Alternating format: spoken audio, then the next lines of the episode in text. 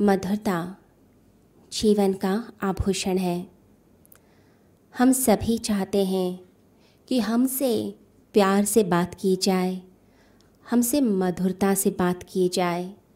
लोग हमारे बारे में अच्छा प्यारा सोचें और अच्छा प्यारा बोलें। परंतु कभी हमने खुद के व्यवहार को देखा है कि हम कभी कभी किसी पर्टिकुलर सिचुएशन में नीम से भी ज़्यादा कड़वे हो जाते हैं। कि दूसरे व्यक्ति के लिए सहना भी मुश्किल हो जाता है हमारा व्यवहार। तो आज के दिन हम ज्ञान का एक रत्न धारण करेंगे। ज्ञान जो जीवन को रूपांतरित करता है। जीवन में, हर सिचुएशन में हमें मधुर रहना है।